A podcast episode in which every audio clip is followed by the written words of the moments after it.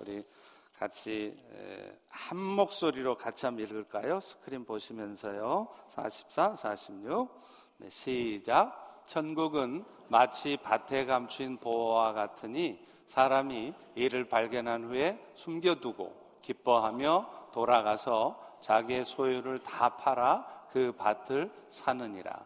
또 천국은 마치 좋은 진주를 구하는 장사와 같으니 극히 값진 진주 하나를 발견함에 가서 자기의 소유를 다 팔아 그 진주를 사느니라. 아멘.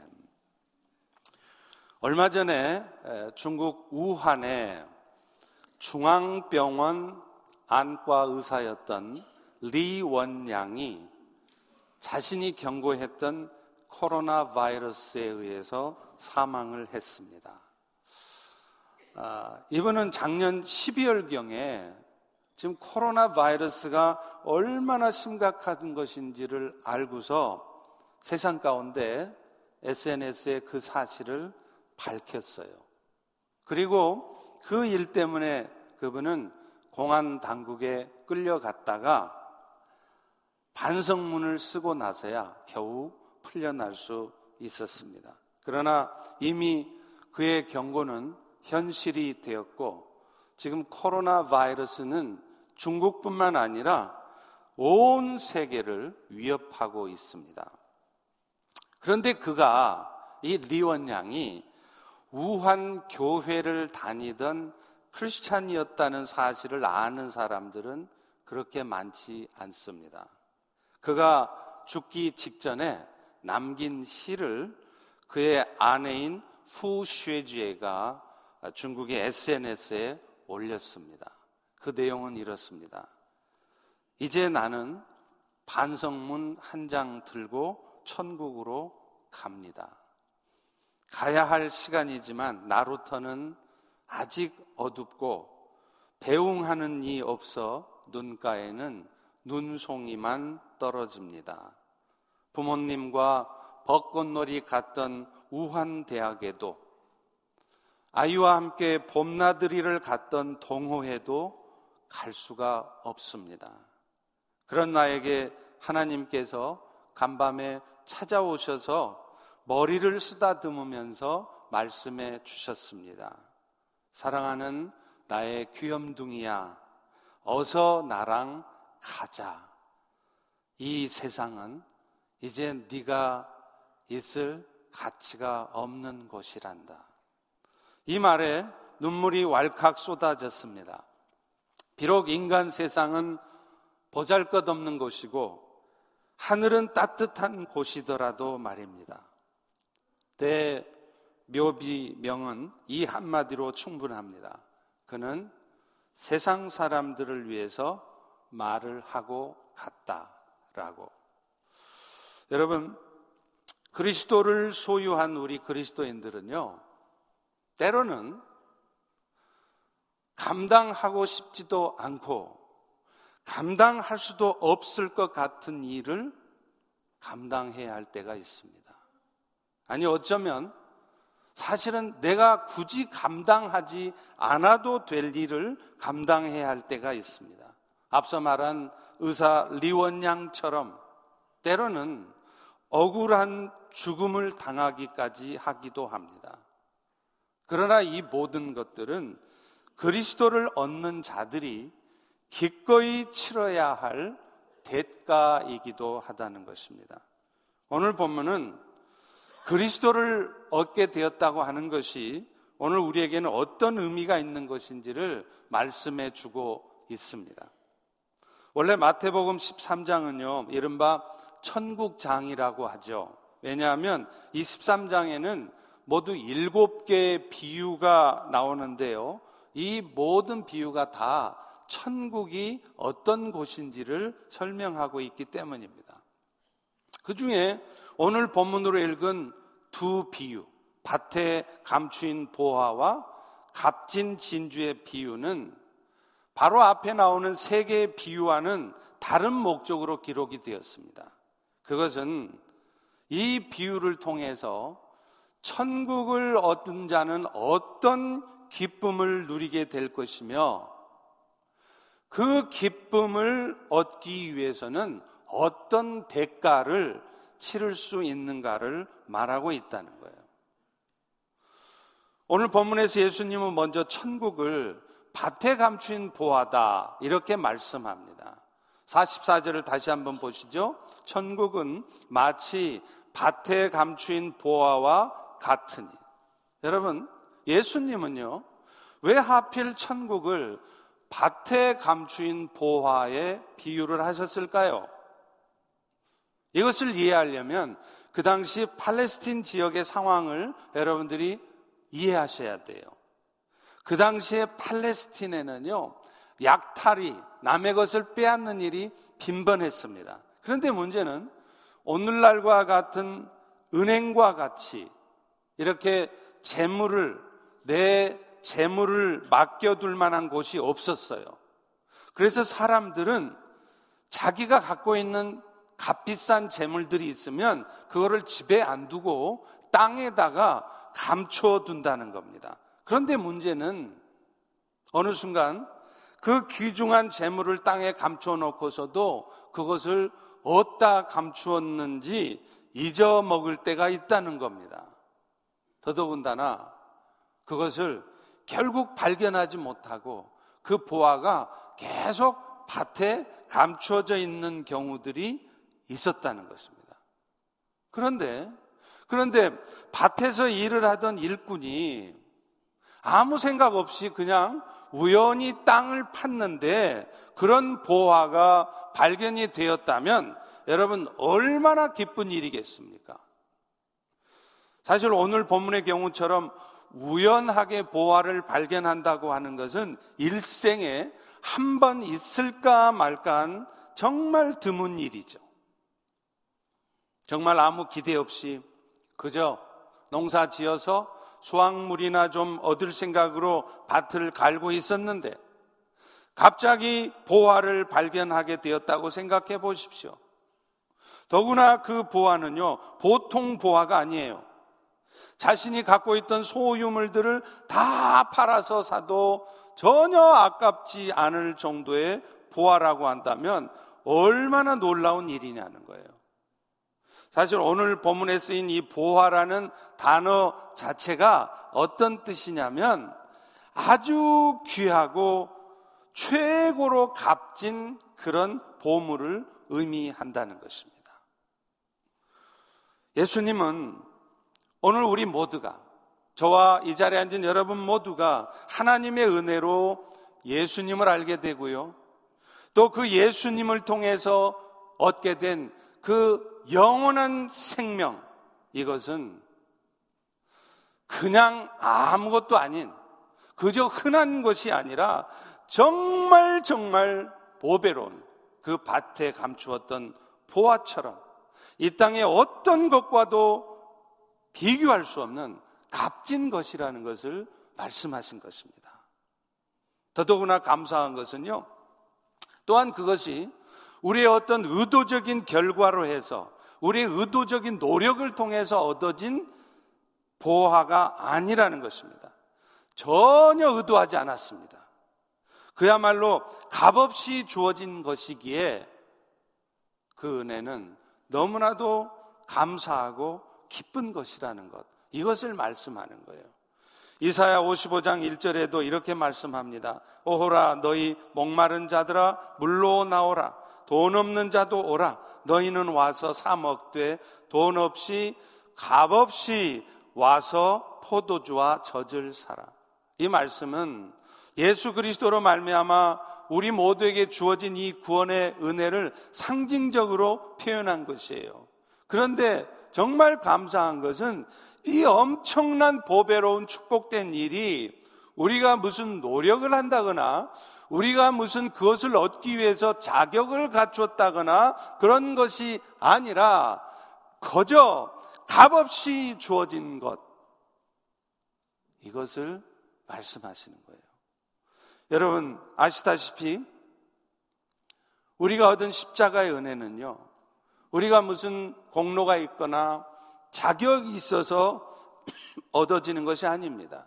로마서 5장 8절의 말씀처럼 우리가 아직 죄인 되었을 때, 우리가 하나님을 알지도 못할 뿐만 아니라 심지어는 하나님을 대적하고 있을 때, 하나님 보시기에 아, 너 착하구나, 너 그만만 하면 내 자녀 될 만하겠다, 그런 모습이 하나도 없을 때 하나님은 그리스도를 우리를 위해 죽게 하심으로 해서 우리에게 그 은혜를 주셨다는 거예요.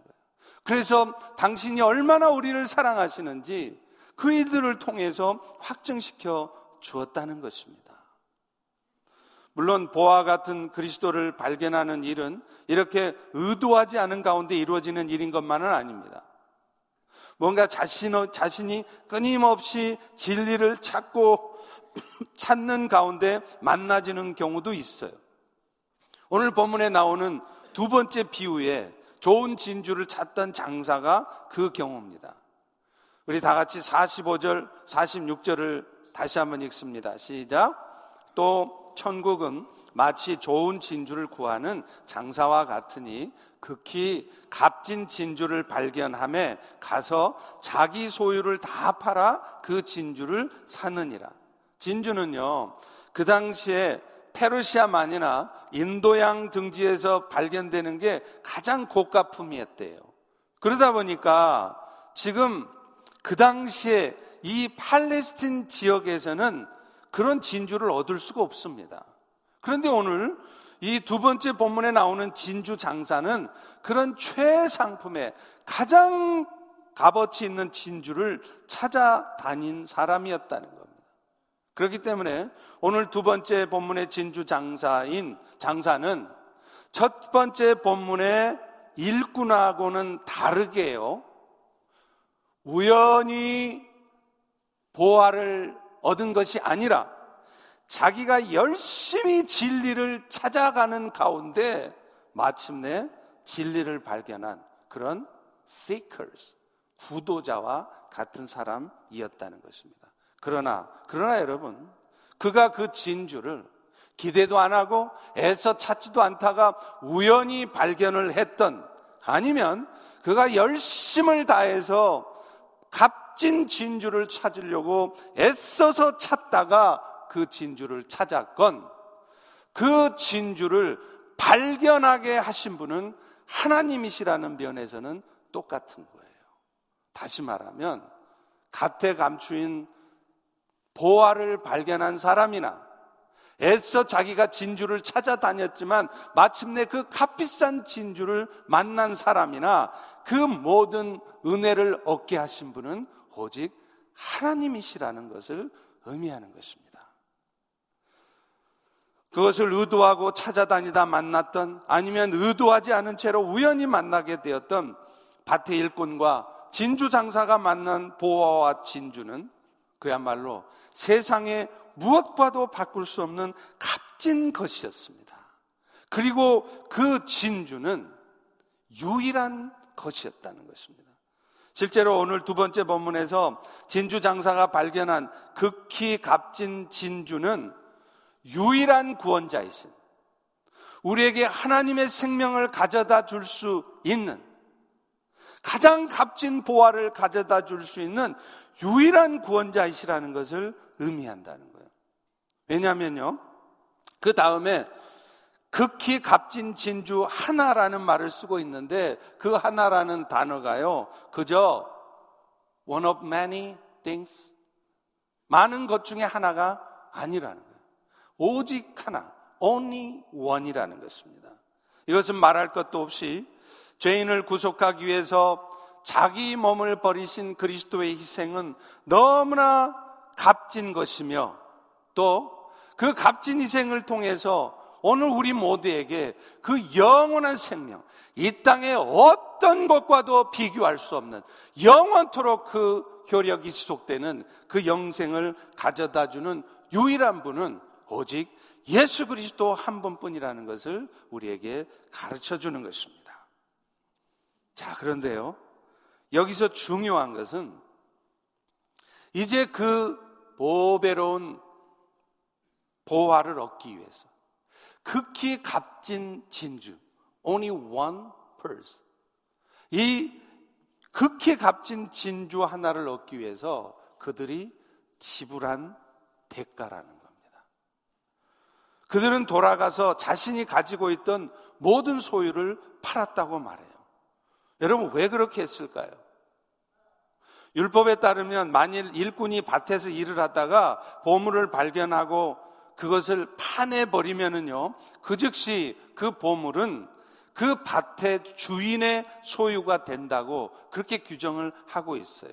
이런 이유 때문에 일꾼은 그 보화를 발견하고 나서 그 보화를 파내지를 않습니다. 그리고서는 조용히 집으로 돌아가서 자기가 갖고 있던 모든 소유들을 다 끌어모아서 그것을 다 갖다 팔아가지고 그 밭을 사는 거예요. 44절 후반부를 보십시오. 사람이 이를 발견한 후 숨겨두고 기뻐하며 돌아가서 자기 소유를 다 팔아 그 밭을 사느니라. 자기의 소유를 다 팔아버리는데도, 자기가 갖고 있는 소유가 다 없어져 버렸는데도 그는 기뻐했다는 거예요. 아까워하면서 이게 얼마나 소중한 것인데 아쉬워하면서 안타까워하는 것이 아니라 자기의 가진 소유가 지금 다 날아가는데도 너무 기뻤다는 거예요. 왜요? 내가 갖고 있는 소유하고는 비교할 수 없는 그 엄청난 보화를 얻게 되기 때문이었습니다. 여러분, 사실 예수님 때문에 우리가 얻는 영원한 생명, 그것은 그야말로 값없이 주어진 것입니다. 그러나 우리 하나님께서는요, 그 값없이 주어진 예수이지만 그 예수가, 그 그리스도가 얼마나 값어치 있는 것인가를 알도록 하기 위해서, 혹은 여러분들을 통해서 여러분이 소유하고 계신 그 그리스도를 세상에 나타내게 하기 위해서 여러분이 가지고 있는 무엇을 희생해야 할 때가 있게 하십니다. 여러분이 정말 소중하게 생각하고 빼앗기지 않고 싶고 포기하고 싶지 않은 것까지 포기하거나 희생해야 할 때가 있게 하신다는 거예요. 왜요? 그럴 때 비로소 여러분이 의도하지 않게 값없이 가진 것이지만 그것이 얼마나 보배로운 것인지, 세상의 어떤 무엇과도, 심지어는 나의 생명하고도 바꿀 수 없는 값진 것인 것을 깨닫기 때문입니다. 그래서 그것을 절실히 경험했던 사도 바울은요, 빌립보서 3장 7절과 8절에 보면 이렇게 말합니다. 무엇이든지 나에게 유익하던 것을 내가 그리스도를 위해 다 해로 여길 뿐더러 또 모든 것을 해로 여김은 내 주 예수를 아는 지식이 가장 고상하기 때문이라. 내가 그를 위하여 모든 것을 잃어버리고 그것을 배설물로, 똥으로 여겼다는 것입니다. 그리고 그렇게 한 이유는 그것을 통해 내가 그리스도를 얻고 그리스도 안에 있는 나를 발견하고 싶어서 그랬다는 거죠. 여러분 아시다시피 사도 바울이 얼마나 대단한 사람입니까? 그 당시에는 이 미국의 하버드, 영국의 옥스퍼드, 이런 대학과도 같은 가말리엘의 문화에서 수학한 사람입니다. 학벌이 짱이라는 얘기예요. 또 출신 자체가 고급집니다. 바리새파예요. 여러분 아십니까? 예수님 당시에 바리새파, 성경에 하도 등장하니까 무슨 시장에 있는 사람들처럼 여겨지시죠? 아닙니다. 그 당시에 수백만, 아니 수천만의 사람 중에 바리새파 사람들은 오직 6,000명밖에 안 됐어요. 바울이 바로 그 6,000명 중에 한 사람이었습니다. 그러니 얼마나 특별한 사람입니까? 그런데 그렇게 자랑할 것 많은 바울이 자신이 가지고 있던 기득권, 나 하버드 나왔어, 나 바리새파야, 이 모든 것들을 똥으로 여겨버렸다는 거예요. 하나도 자기 인생에서 소중한 것으로 여기지 않게 되었다는 것입니다. 왜요? 그것들하고는 비교할 수 없는 몇만 배나 소중한 보물을 얻었기 때문이라는 것입니다.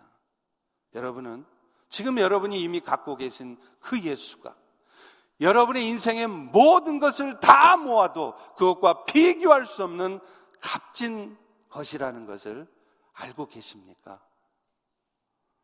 그렇다면 그런 극히 값진 진주를 발견하고 그 진주를 사기 위해서 내 것을 판다는 것은, 내 것을 희생해야 된다는 것은 구체적으로 무엇을 의미할까요? 먼저는 그 영원한 생명을 얻은 대가로, 때로는 우리가 갖고 있는 이 땅에서 정말 소중하게 여겼던 것들을 포기해야 되고 놓치게 되는 상황이 올 수 있다는 것입니다. 왜 그렇다고요? 이런 것들을 내가 잃어볼 때, 이런 것들이 내 삶에서 사라지게 될 때 비로소 우리는 내가 이미 가지고 있는 이 보배로운 가치를 깨닫게 되기 때문이에요. 우리는 늘 그러죠. 그런 보배로우신 주님도 있고, 또 내가 정말 갖고 싶은 건강, 부, 명예 이런 것도 다 가졌으면 좋겠죠. 그러나 여러분, 그렇게 해서는 절대로 내가 갖고 있는 보배로우신 그분이 정말 보배롭고 가치 있다는 것을 알 수가 없습니다. 내가 그 예수님 때문에 내가 정말 소중하게 여기는 것들을 잃어봐야, 그것들을 희생해봐야 여러분이 갖고 있는 예수가 얼마나 소중하다는 것을 비로소 깨닫는 거예요.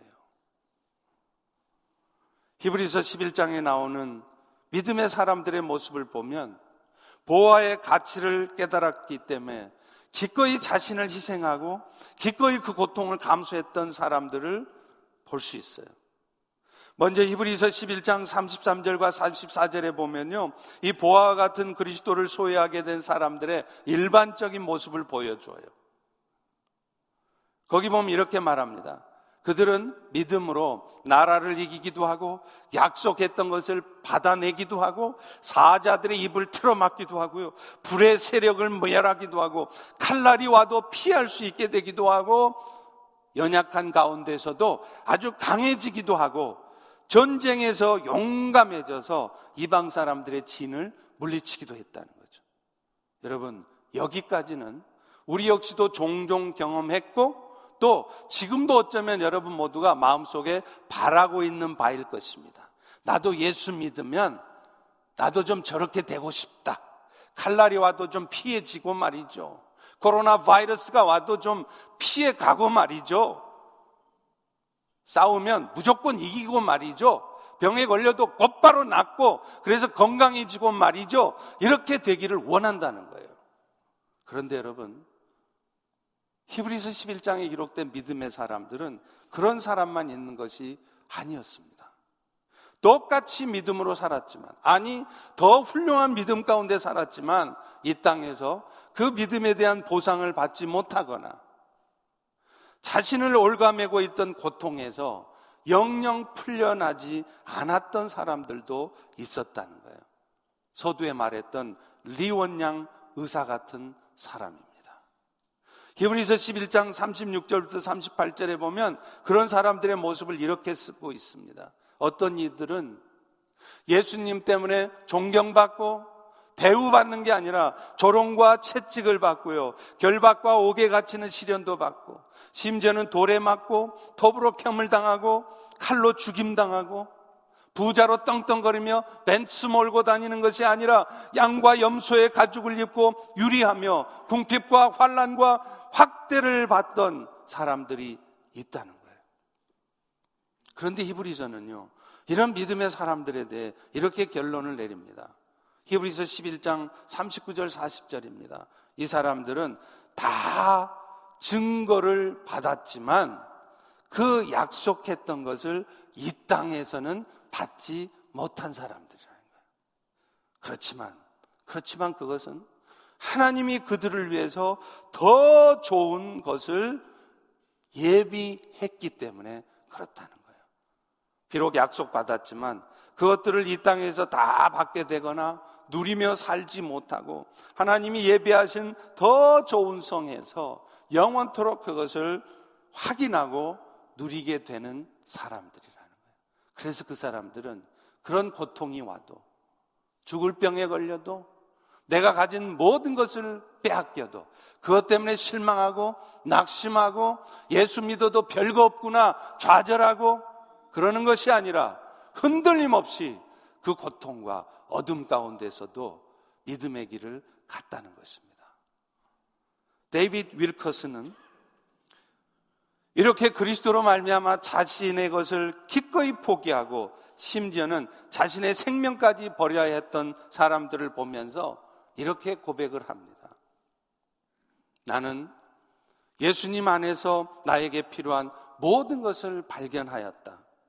그리고 그것은 더 이상 나의 친구나 나의 가족들에게 더 나은 성취를, 더 나은 것들을 얻으라고 요구하지 않는 것이다. 심지어는 더 이상 하나님을 위해서 뭔가를 이루어내라고 재촉하지 않는 것이다. 더 이상 자신이 어떤 존재인가, 내가 얼마나 훌륭한 사람인가를 증명해 보이기 위해서 노력하지 않는 것이다. 더 이상 사람들을 기쁘게 하려고 하기 위한 방법을 찾지 않는 것이다. 더 이상 어려움만 있으면 쉽게 그 어려움을 떠나서 자신의 길만을 찾지 않는 것이다. 왜냐하면 나는 내가 찾고 있던 가장 소중한 것을 이미 찾았기 때문이다. 나의 보물은 그리스도이시다. 그분께서는 이미 그분이 가진 모든 것이 나의 소유가 되도록 서명하셨다. 그분의 피로 말미암아 나는 이제 그분이 가지신 모든 것의 공동 상속자가 된 것이다. 그래서 데이빗 윌커스는 이렇게 말합니다. 그래서 나는 지금도 여전히 내가 가지고 있는 것을 팔고 있는 중인, 아직도 나의 시간을, 나의 생각을, 나의 계획을 계속해서 그분께 드리고 있다. 그러나 나는 그것들 모두가 내가 얻은 보물에 대한 대가로 짚을 대고 있는 것임을 안다. 영원히 목마르지 않는 생명수를 얻기 위해, 또 어떤 상황에서도 항상 기뻐하며 평강을 누릴 수 있도록 하기 위해서 기꺼이 지불해야 하는 것들이라는 것을 나는 알고 있다. 그리고 나는 내가 드린 이 모든 것들로 인하여 돈을 요구하지 않는다. 내가 드린 모든 것들의 대가는 이미 내가 가진 그분 한 분만으로 충분하기 때문이다. 여러분, 이 고백이 자신의 것을 잃어보면서 정말 포기하고 싶지 않았지만 그것이 없어지는 가운데 예수님을 깊이 만난 사람들이 평생을 하게 되는 고백입니다. 여러분은 지금 이 고백을 하고 계십니까? 그런데 여러분은 지금 자신이 그리스도를 얻은 것 때문에 여러분이 치르고 있는 희생, 여러분 자신이 주님을 위해서 드리고 있는 모든 것들이 여전히 아까우십니까? 그것들을 예수님 때문에 여러분이 뺏기고 있다는 사실이 여전히 억울한 생각이 드십니까? 그렇다면 여러분은 아직 진짜로 여러분이 주님께 드려야 될 것들을 드리지 않고 있다는 증거입니다. 우리가 그리스도를 얻음으로 말미암아 주님께 드려야 될 최종적인 것은요, 결국은 자기 자아예요. 이 고집스러운 자아입니다. 마귀는 끊임없이 하나님은 너에 대해서 공평하지 않으시다, 그렇기 때문에 네가 지금 너의 현실에 대해서 불평하고 많은 것들을 기대하며 요구하고 있는 것은 당연한 일이다 라고 마귀는 끊임없이 속삭입니다. 그리고 사람들은요, 처음에는 그런 마귀의 속삭임을 거부해요. 그러나 그 속삭임이 계속 들리면 어느 순간 자신도 모르는 사이에 그 마귀의 속삭임에 동의해버린다는 거예요. 그래, 맞아. 나는 지금 마땅히 받아야 될 대우를 받고 있지 못한 거야. 내가 지금 억울한 거야. 예수 믿으면 모든 게 잘 되어야지 왜 이런 불행한 일들이 터지는 것이지? 이건 뭔가 잘못된 거야. 그런 마귀의 속삭임에 나도 모르게 동의해버린다는 거예요. 그래서 여러분 마음도 스스로가 어둠에 빠지는 것입니다. 그런데 여러분, 이것이 바로 여러분이 아직 자아가 살아있다는 증거입니다. 다시 말하면 아직도 진정으로 하나님 앞에, 보배로우신 주님 앞에 여러분이 드려야 될 것을 아직 드리지 않고 있다는 것이죠. 바꿔 말하면 여러분은 아직도 그분이 얼마나 보배로우신 분인가를 아직 알고 있지 못하다는 것입니다. 그렇기 때문에 결국 삶 가운데 내가 겪고 있는, 혹은 앞으로 여러분이 겪게 될지도 모를 모든 종류의 불행의 궁극적인 원인이 될 이 자아를 여러분들은 주님 앞에 드리실 수 있어야 된다는 거예요. 그런데 이와는 반대로요, 자신을 하나님 앞에, 자기의 자아를 철저히 하나님 앞에 드린 사람은요 항상 행복합니다.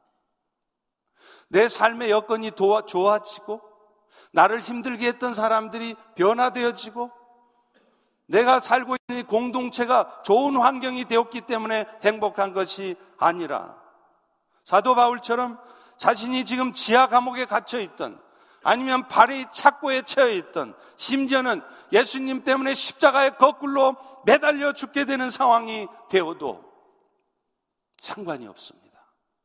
내가 처한 가정이, 내가 살고 있는 직장이, 내가 신앙생활하는 교회 공동체가 어떠한 형편에 있든지 상관없이 행복할 수 있는 것입니다. 기독교 2000년의 역사에서 수많은 믿음의 선배들이 그것을 보여줍니다. 자신의 자아를 철저히 주님 앞에 드린 사람들은 상황에 상관없이 어떤 여건과 환경 속에서도 그리스도로 말미암는 기쁨과 평강과 소망을 누리는 것이죠. 여러분, 성경은요, 사람들은 전적으로 하나님의 영광을 위해서 창조되었다는 것을 밝히고 있어요. 특별히 하나님의 자녀로 부름받은 하나님 나라의 백성들은 더더욱 그렇습니다. 이사야 43장 7절에 보면 이렇게 말해요.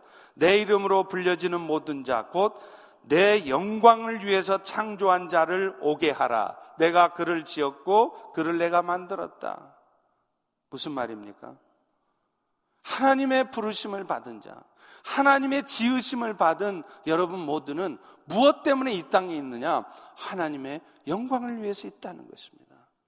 그래서 하나님은 하나님의 백성으로 부름받은 자들에게 그 백성답게 하나님의 영광을 돌리며 살라고 그 삶의 지침을 주십니다. 그것이 바로 모세를 통해 주신 율법이에요. 그런데 예수님은 하나님의 부르심 받은 사람들의 삶의 기준으로 제시된 이 율법을 딱 두 가지로 정리해 주셨죠. 마태복음 22장 37절부터 40절입니다. 주께서 이르시되 너의 마음 다하고 목숨 다하고 뜻 다하고 다해서 주 너의 하나님을 사랑하라 하셨으니, 이것이 첫 번째 계명이고, 둘째 계명도 사실은 첫 번째 계명하고 같은 것인데, 너의 이웃을, 네 주변에 함께 살라고 준, 함께 신앙생활 하라고 있게 한 교회의 지체들을 너의 자신과 같이 사랑하라는 것입니다. 여러분, 그리스도는 소유했지만 여전히 자신을 영화롭게 하고 싶고, 자신의 유익만을 생각하고 자신의 생각대로만 살아가려 하는 사람들은 결국은 이 계명을 지키지 못할 뿐만 아니라 결국 자기 자신마저 불행하게 만든다는 것입니다. 여러분, 사실 성경의 가르침은 거룩이라는 것도요, 죄 안 짓고 착한 짓 하는 거, 그걸 말하는 게 아닙니다. 진짜 거룩은요 결국은 자아로부터의 해방이에요. 거룩엔 본질적으로 내가 어떤 행동은 해야 되고 어떤 행동은 하면 안 되는 것을 말하지 않습니다. 예를 들면 죄로 여겨지는 것들은 일절 행하지 않는 사람들이 있어요. 여러분, 사람들은 그런 죄를 안 짓는 사람들을 보면 참 거룩하다 이렇게 말합니다. 그런데 아십니까? 그들은 그 말을 듣는 순간 자신도 모르는 사이에 자기 의가 가득한 영적 교만에 빠지기 쉽다는 것입니다. 그래서 의롭지 못한 사람들에 대한 불만을 갖고 판단하게 되고, 그래서 그런 불만과 판단이 자신의 마음속에 가득하다면 그분은 비록 겉으로는 착한 행동을, 선한 삶을 살고 있을지라도 그 자신은 자기의 마음속에 교만이 가득 찬 죄인으로 살고 있다는 것입니다.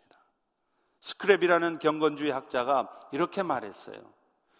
남이 교만하다고 생각하는 사람은 그 자신이 이미 교만한 것이다. 정말 교만하지 않는 사람들은요, 다른 사람들을 교만하다고 말하지 않기 때문입니다. 여러분, 하나님의 아들 예수께서 이 땅에 어떻게 오셨습니까?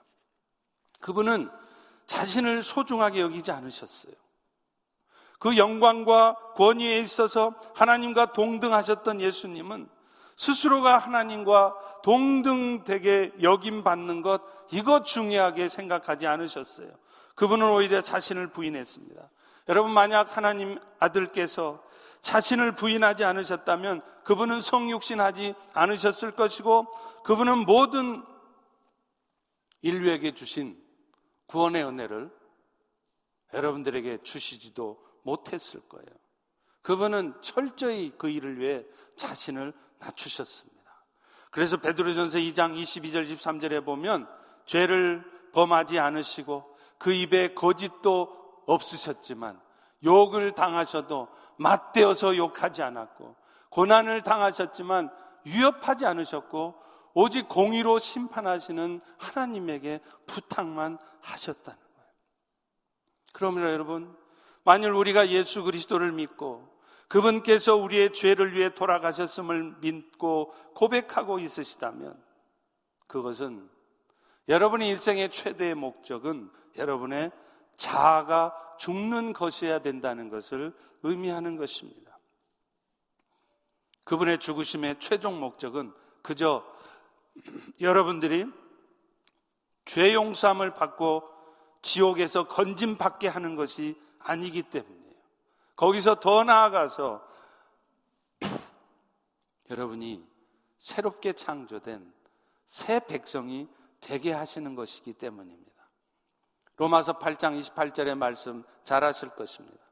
하나님의 부르심을 입은 자들에게 모든 것이 합력해서 선을 이룬대요. 그럴 때 이 선이 뭘까요? 그저 여러분이 원하고 바라는 것이 아닙니다. 그저 빨리 병 낫는 것이 아닙니다. 그저 여러분의 비즈니스가 빨리 회복되는 것이 아닙니다. 지금은 잘못되었지만 이제 좀 지나면 모든 게 다 좋은 상태로 회복된다는 것을 말하는 것이 아닙니다. 그 선은 로마서 바로 다음 절 8장 29절에 분명히 나와 있어요. 그 일들을 통해서 여러분이 예수님의 형상을 닮게 하신다는 거예요. 그래서 하나님은 오늘 또 여러분이 뜻하지 않은 병에 걸리기도 하시고, 때로는 그 병이 한순간에 낫지 않고 계속 시간을 끌면서 낫게 하시기도 하고, 그것 때문에 하나님은 여러분에게 그렇게 잘 되던 비즈니스가 하루아침에 안 되게 하시기도 하고, 그렇게 애를 쓰고 수고해도 다 될 것 같은 일이 아직도 되지 않게 하시는 이유인 것입니다. 예수님처럼 모욕을 당해도 복수하지 않고요, 오른뺨을 때리면 다른 쪽 뺨을 돌려대고, 누가 고소해서 겉옷을 가져가라 하면 속옷까지 주는 것, 누가 억지로 1마일만 가자고 해도 5마일을 동행해 주는 것, 그것입니다. 그래서 나는 이미 자아가 죽었으며 이제 나의 유일한 관심사는 하나님의 영광이라고 말하는 것입니다. 여러분, 이것이 바로 여러분이 가진 모든 것을 희생했지만, 손해봤지만, 그 대신 여러분이 예수님을 깊이 만났을 때 나타나는 현상입니다. 예수님께서는 여러분이 깨어있을 때나 혹은 잘 때조차도 여러분의 모든 것이 되어주십니다. 그런데 여러분께서는 그분을 지금 얼마나 많은 가치로 생각하고 계십니까? 어쩌면 그분을 얻기 위해서 여러분이 지금 마지못해 지불하고 있는 것보다 훨씬 더 많은 대가가 필요할지도 모릅니다.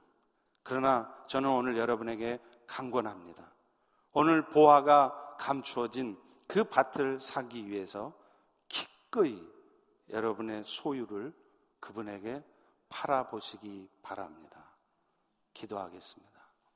하나님, 오늘도 그저 하나님의 은혜로 예수 믿어 천국 가는 거 기뻐만 했지, 그 보배로우신 주님을 얻기 위해서 내가 마땅히 희생해야 되는 것들, 손해보는 것들에 대해서는 그저 안타까워하고 아쉬워만 했던 우리 자신들을 돌아봅니다. 오늘 이 시간 그리스도를 얻는 자가 기꺼이 치러야 될 대가에 대한 말씀을 듣고, 내가 지금 이 어려움과 이 고통 가운데 있는 것이 우연히 생긴 일도 아니고 잘못된 일도 아니고 그리스도로 말미암아 내가 기꺼이 치러야 될 대가인 것을 기억할 때, 오히려 우리의 심령 속에 그 보배로운 주님이 우리의 마음에 다가옴으로 이런 상황 속에서도 기뻐하며 감사하며 평강을 누릴 수 있는 우리 모두가 되게 하여 주시옵소서. 예수님 이름으로 기도합니다. 아멘.